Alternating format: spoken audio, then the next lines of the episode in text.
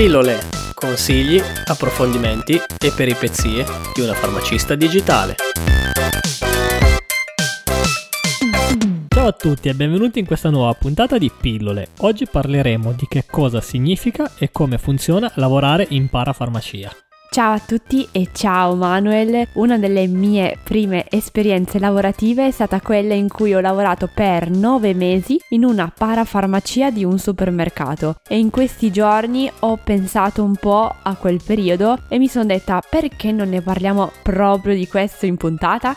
Sì, in effetti ti avevo appena conosciuta e iniziavo a prendere anch'io dimestichezza su chi fosse e che cosa facesse un farmacista. E poi, prima di conoscere te, penso di aver messo mezzo piede una volta in farmacia e ancor meno in una parafarmacia. È vero, ricordo che cinque anni fa, quando dicevi vado a lavorare in parafarmacia, tutti ti guardassero come se fossi un farmacista alieno e a detto di qualcuno eri considerato una figura mitologica, un parafarmacista, un po' come se fossi di seconda scelta o di serie B. In effetti nel mondo farma e soprattutto quando avevi a che fare, rubo il termine a Luca di Farmeglio, cioè avevi a che fare con un farmasauro, venivi spesso considerato proprio da questi farmacisti non all'altezza poco preparato e non formato a 360 gradi, tanto da pregiudicare le tue future assunzioni in farmacia. Un po' come se fossi marchiato a fuoco. Ricordo una mia collega della parafarmacia che adesso lavora con me alle comunali mi dicesse sempre io qui non mi sento una farmacista ed è una cosa bruttissima da sentire. Proprio per questo voglio una volta per tutti sdoganare questo pensiero e parlarne un po' più liberamente. Allora, partiamo dall'inizio. Che cos'è una parafarmacia? La parafarmacia è in primis un esercizio commerciale con dei requisiti strutturali ben definiti, ad esempio la superficie di vendita non può essere superiore ai 150 m2 nei comuni con popolazione inferiore ai 10.000 abitanti e non superiore ai 250 m2 nei comuni con popolazione superiore ai 10.000 abitanti. Può essere presente in medio-grandi centri commerciali, anche lì con caratteristiche ben definite. Si iniziò a sentir parlare di discutere in maniera un po' più concitata di parafarmacia con la legge 214 del 2011 definita Salve Italia, perché si recavano disposizioni urgenti per la crescita, l'equità e il consolidamento dei conti pubblici. In base all'articolo 32, gli esercizi commerciali come catene di supermercati, erboristerie e parafarmacie estesero il ventaglio di prodotti vendibili e iniziarono a vendere i medicinali di classe C, riclassificati come SOP, ovvero a pagamento senza obbligo di prescrizioni consigliabili dal farmacista. Perché dici che si iniziò a parlare di parafarmacia in modo più concitato? Le parafarmacie non sono mai state viste di buon occhio dai farmacisti titolari perché le vedevano come una minaccia vera e propria che portasse verso la liberalizzazione del mondo farmacia, una perdita di introiti e una maggiore concorrenza territoriale, oltre al fatto che in quegli anni 2010-2011 si odorava puzza di bruciato, in quanto il governo non correva come sempre in floride acque e per racimolare in modo facile e veloce molto denaro tutto insieme un gruppo parlamentare aveva proposto di far convertire le parafarmacie in farmacie tradizionali facendo pagare una sorta di licenza del valore di 300.000 euro. Potete capire i farmacisti titolari gli è preso un mezzo coccolone e così l'inizio di un astio senza fine. Ma ad avercela con le parafarmacie iniziarono a vedere anche di cattivo occhio anche i farmacisti che lavoravano in parafarmacia, perlomeno questa è la mia esperienza.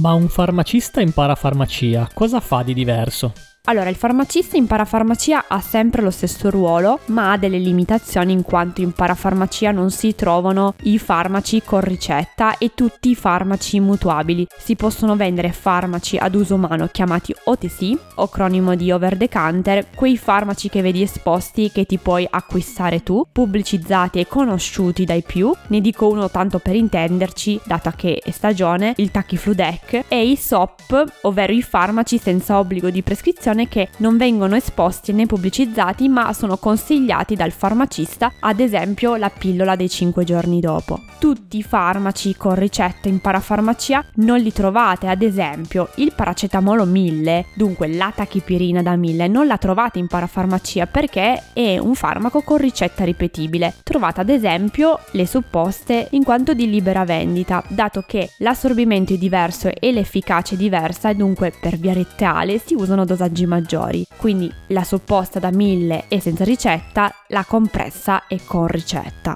Oppure altro esempio, in parafarmacia trovate l'Oki Task, il chetoprofene sublinguale, non trovate l'Oki in buste da sciogliere in acqua perché richiede sempre ricetta. Questi farmaci li trovate alle spalle del farmacista esposti dietro il bancone e spesso e volentieri scontati a prezzi molto convenienti. Altro discorso da fare è sui farmaci veterinari. In parafarmacia trovate tutti i farmaci veterinari, sia quelli che richiedono ricetta veterinaria e sia i farmaci di libera vendita vendita, ad eccezione però degli stupefacenti e dei farmaci ad uso umano che vengono prescritti in deroga ad uso veterinario. Una parafarmacia può fare le preparazioni galeniche, ma solo ed esclusivamente le preparazioni officinali, ovvero quelle che non richiedono la prescrizione del medico e sono legittimate dalla farmacopea. Il numero però di preparazioni è un po' più limitato, si è arrivati a circa un'ottantina di preparazioni. Può fare inoltre le autoanalisi, ma ovviamente deve avere una stanza di bita apposta riservata e in questo momento non può fare tamponi, non può fare vaccini e non può stampare i Green Pass.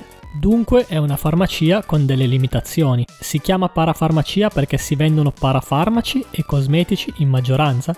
Assolutamente tutta la parte espositiva a disposizione del pubblico è un'area che contiene parafarmaci, dispositivi medici, cosmetici e così via. Spesso e volentieri può essere presente anche personale non laureato, formato sul counseling cosmetico, proprio per questa parte espositiva, ma per la dispensazione di un farmaco vero e proprio è necessario ed è prerogativa esclusiva del farmacista. Talvolta queste figure promozionali, promoter, hostess, compaiono soprattutto in giornate promozionali un po' come come capita di consueto in farmacia. Proprio sulla parte espositiva il farmacista diventa fortissimo, i motivi sono diversi. La parafarmacia ha un ruolo maggiormente commerciale, quindi ci sono sconti, promozioni e quant'altro e dunque si fa capo ad un fatturato. Ma ciononostante la figura di etica e di professionalità del farmacista c'è sempre. Il farmacista in queste realtà sviluppa competenze mirate, ad esempio nel campo della cosmesi, nel campo della fitoterapia, dell'omeopatia e così via. Spesso si ha anche il tempo tempo di rivedere meglio i prodotti, di studiarli e di conoscerli, dato che l'affluenza in una parafarmacia è diversa rispetto a quella di una farmacia vera e propria. Mi è capitato di avere diversi momenti di vuoto in parafarmacia, anche perché dopo che fai tutto, quindi sistemi, controlli le giacenze, le scadenze,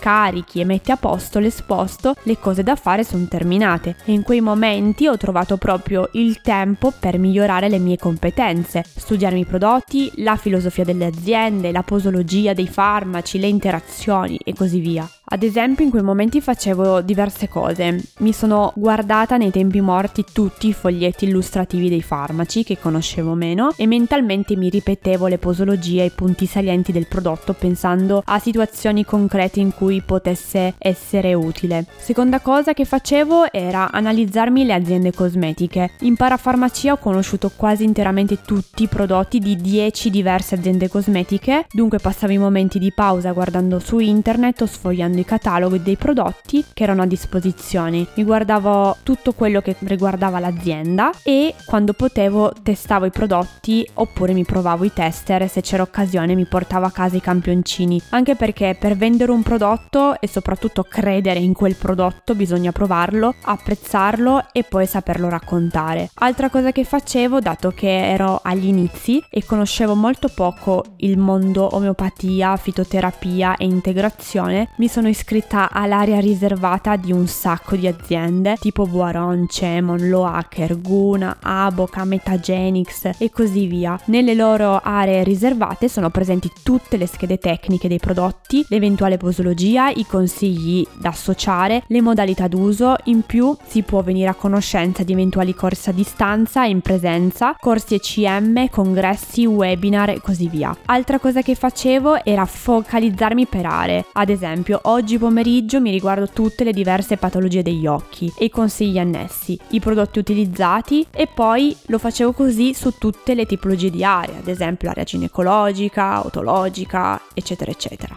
Quindi praticamente in parafarmacia, soprattutto all'inizio, hai avuto il tempo di studiare nuovi prodotti e specializzarti. Assolutamente sì, una volta il titolare di una farmacia di Torino ci disse che una volta andò da lui una ragazza che ebbe esperienza in parafarmacia e gli disse in parafarmacia si imparano cose che uno nemmeno sospetta. Il titolare le fece fare una prova e si rese conto del modo spigliato e della competenza della dottoressa e diceva a mio avviso per imparare a lavorare bene sei mesi in parafarmacia dovrebbero essere fatti da tutti e col sen di poi mi resi conto che non aveva tutti i torti quel dottore. Il messaggio che vorrei lasciare con questa puntata è questo. Il farmacista in parafarmacia è un farmacista con la F maiuscola e non ha nulla di meno rispetto al farmacista in farmacia. Anzi, ringrazio proprio quell'esperienza perché trovandomi da sola ho imparato davvero davvero tanto.